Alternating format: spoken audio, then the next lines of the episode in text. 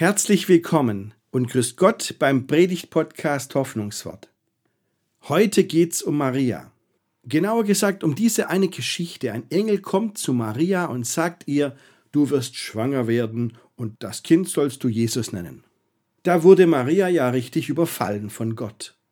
Aber sie ist irgendwie mit ihm klargekommen. Sie hat ein inneres Ja zu ihrem ganz besonderen Weg mit Gott gefunden, zu Gottes Weg mit ihr. Und ich frage mich, wie hat sie das geschafft? Ich finde ein paar Antworten in ihrem Gebet, diesen Lobgesang der Maria, das Magnificat. Ich wünsche Ihnen viel Freude beim Zuhören.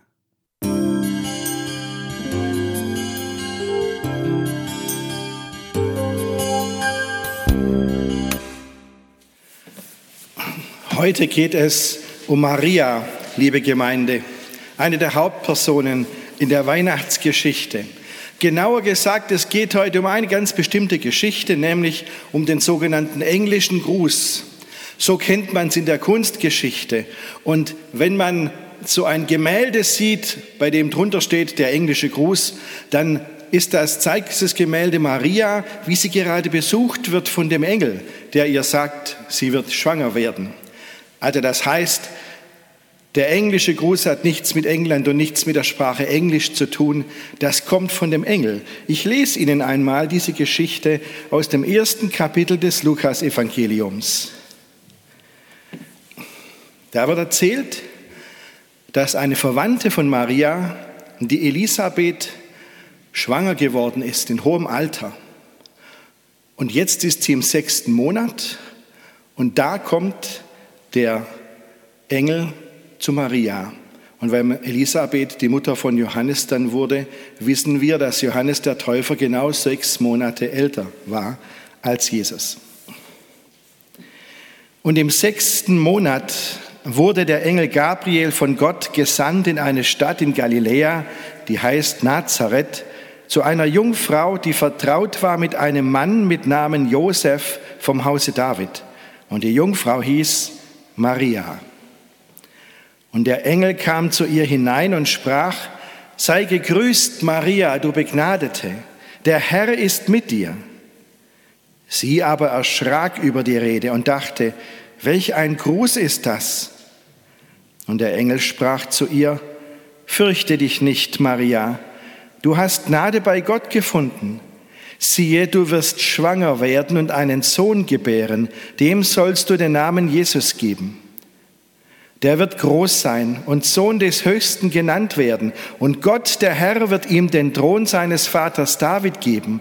Und er wird König sein über das Haus Jakob in Ewigkeit. Und sein Reich wird kein Ende haben. Da sprach Maria zu dem Engel, wie soll das zugehen, da ich doch von keinem Manne weiß? Der Engel antwortete und sprach zu ihr, der Heilige Geist wird über dich kommen und die Kraft des Höchsten wird dich überschatten. Darum wird auch das Heilige, das geboren wird, Gottes Sohn genannt werden.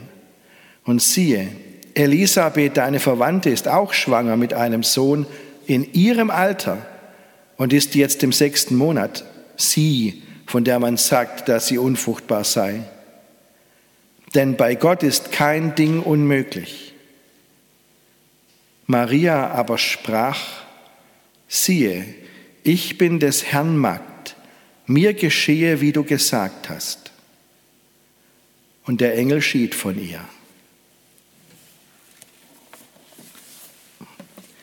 Was für ein Schock für Maria. Da kommt aus dem Nichts und ohne Vorwarnung ein Engel zu ihr. Ein Engel. Wann ist das letzte Mal ein Engel zu Ihnen gekommen?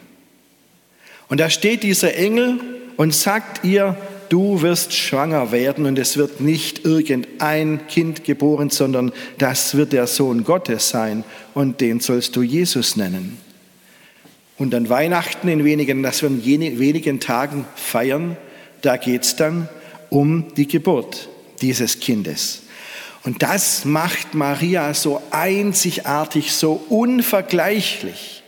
Sie war es, die den Sohn Gottes zur Welt brachte. Das gab es vorher nicht und das gab es seitdem nicht und das wird es auch nie mehr geben. Maria völlig einzigartig unter allen Menschen, die Mutter Gottes, sagen wir. Und doch, obwohl sie so einzigartig ist, und doch finden sich ganz viele Menschen in ihr wieder. Wie kommt das? Ich glaube, es liegt auch an der erstaunlichen Reaktion der Maria auf die Botschaft des Engels. Denn Sie wissen es ja, der Engel kam nicht im Rahmen einer Umfrage. Der Engel hat nicht gesagt, wir suchen aktuell eine Frau, die bereit ist, den Sohn Gottes zur Welt zu bringen. Maria, bist du dabei? Nein, so war es nicht. Maria hatte keine Wahl.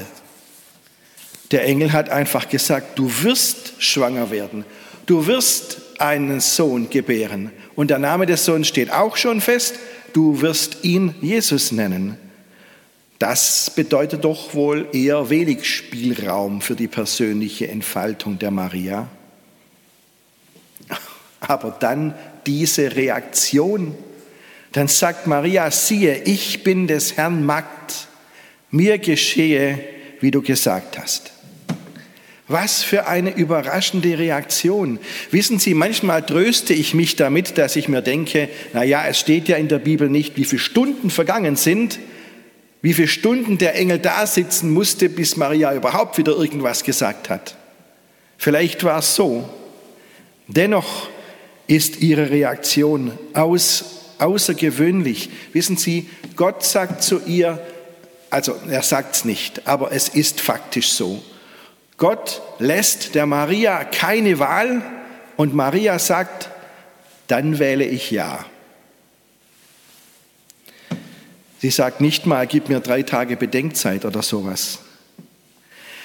Nun ist eine Schwangerschaft ja keine Krankheit. Eine Schwangerschaft ist ja etwas Positives. Aber wir kennen die Geschichte, wie sie weitergeht. Wir kennen die Geschichte von Maria und von Josef und von dem Kind, das auch mal erwachsen wurde. Und wissen Sie, in diesem besonderen Fall der Maria, da war es dann doch ein schwerer Weg, der damit begann, dass dieser Engel plötzlich auftauchte. Das hat schon wenige Monate später angefangen, wenn nicht Tage später als Maria ihrem Verlobten den Josef eröffnete, dass sie schwanger werden wird, weil es ein Engel gesagt hat und Josef sofort klar war, dass das Kind nicht von ihm ist. Er wollte die Verlobung auflösen, hat es dann aber doch nicht getan. Aber das war ja schon mal ein Vorzeichen für die ganze Sache. Und dann die Geburt an sich. Wissen Sie, wenn Gott einen Menschen auswählt, den Sohn Gottes zur Welt zu bringen, dann denke ich doch, dass der sich um die kümmert. Und dann ist Maria am Tag der Geburt in einer für sie fremden Gegend, in Bethlehem war die garantiert noch nie, da hat sie ja niemand gekannt, keiner hat sie aufgenommen. Und dann bringt sie ihr Kind zur Welt nicht im geschützten Rahmen der eigenen Familie, wo alle helfen, sondern allein und legt ein Kind in eine Futterkrippe. Und später, als Jesus dann erwachsen war, gab es auch ziemlich schwierige Phasen. Da wird im Markus Evangelium erzählt, wie Jesus öffentlich redete und überall aneckte. Und dann war er in einem Haus einmal zusammen, hat wieder zu Menschen geredet, das Haus war gestopft, voll mit Leuten. Und dann kam seine Mutter und seine Geschwister. Die wollten ihn nämlich zu sich holen nach Hause, weil sie der Meinung waren, der spinnt doch, der ist doch verrückt geworden. So steht es in der Bibel. Und dann sagten die Jünger, du draußen steht deine Mutter und deine Geschwister, die wollen dich holen. Und Jesus lässt die abblitzen und sagt, ey, wer, sind, wer ist meine Mutter? Wer sind meine Geschwister? Hier, die, die hier im Raum sind, das ist meine Familie. Na, ob das so eine glückliche Mutterschaft war?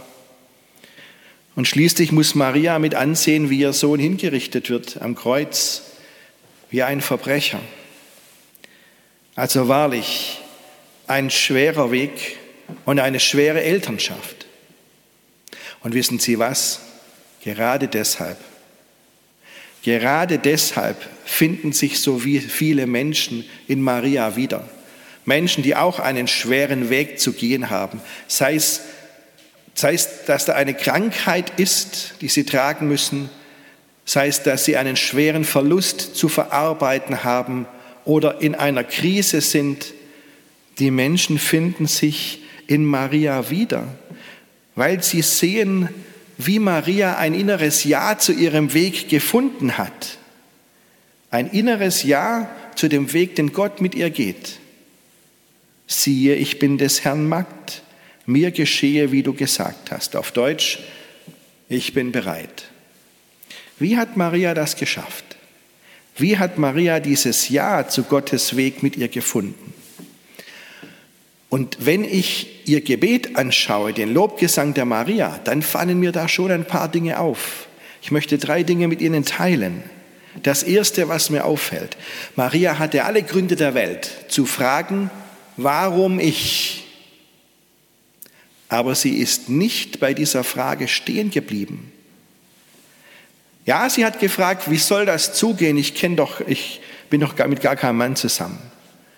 Sie nicht mal verheiratet war eine Katastrophe für eine Frau damals, eine gesellschaftliche Katastrophe, wenn eine unverheiratete Frau ein Kind bekommt. Die hat sich ganz sicher gefragt, warum ich? Und in dem Gebet der Maria, da heißt es ja, Gott hat die Niedrigkeit seiner Magd angesehen.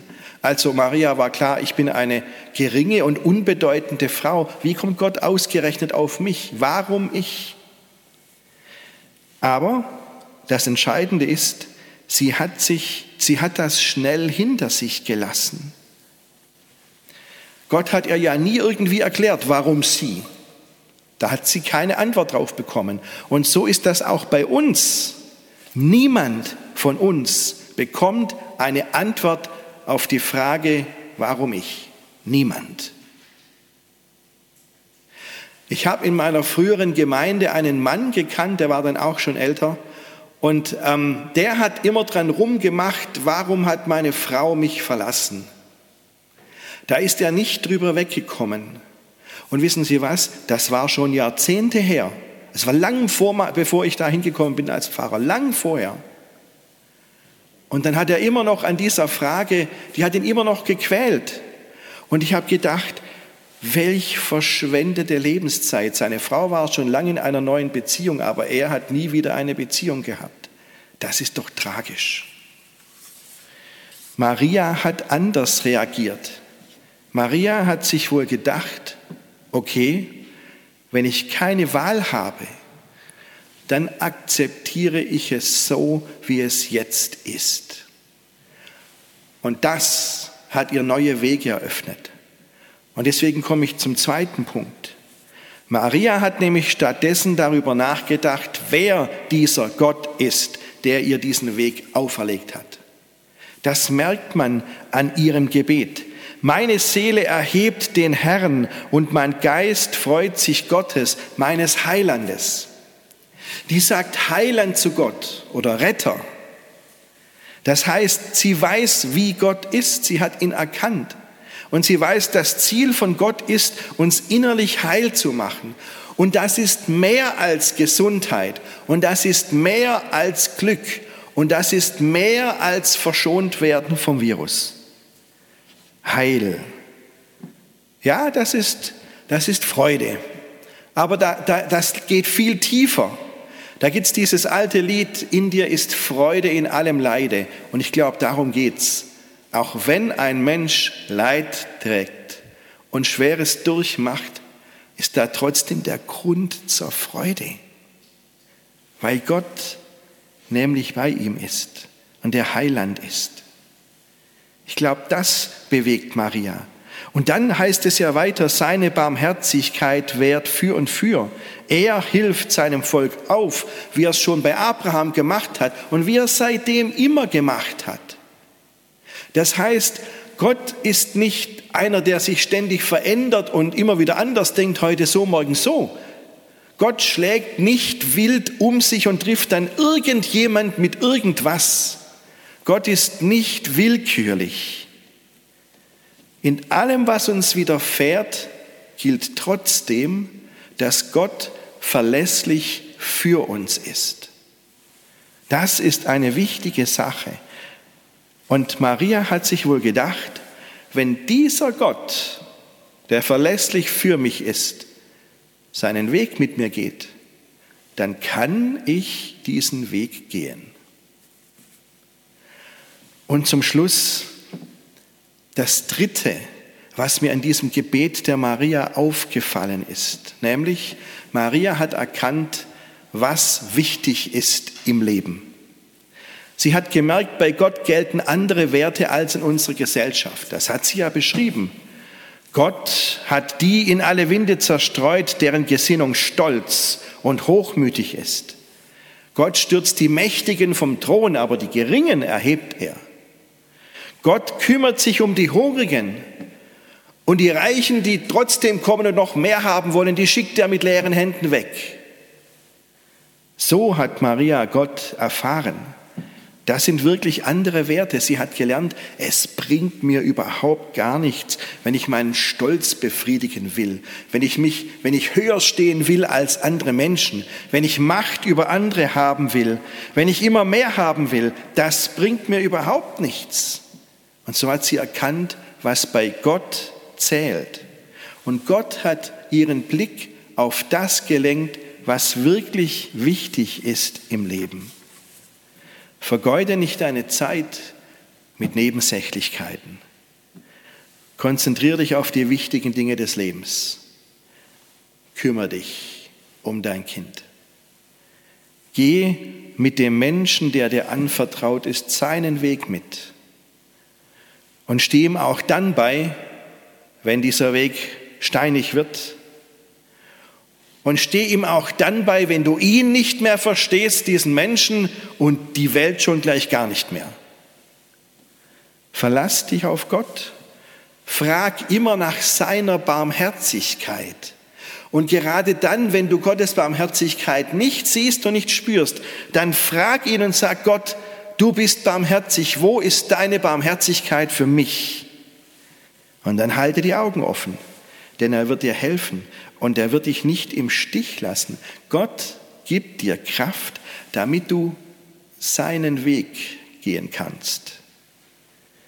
Und du wirst merken, dass da immer wieder neue Hoffnung aufkeimt.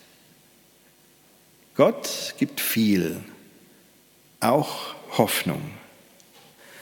Und ich denke, so hat Maria ihren, ihr inneres Ja zu Gottes Weg mit ihr gefunden, weil sie sich nur kurz die Frage gestellt hat, warum ich?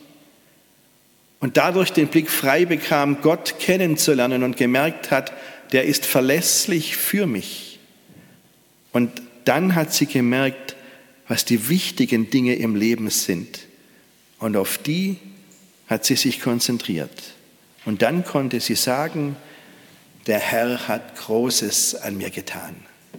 Amen.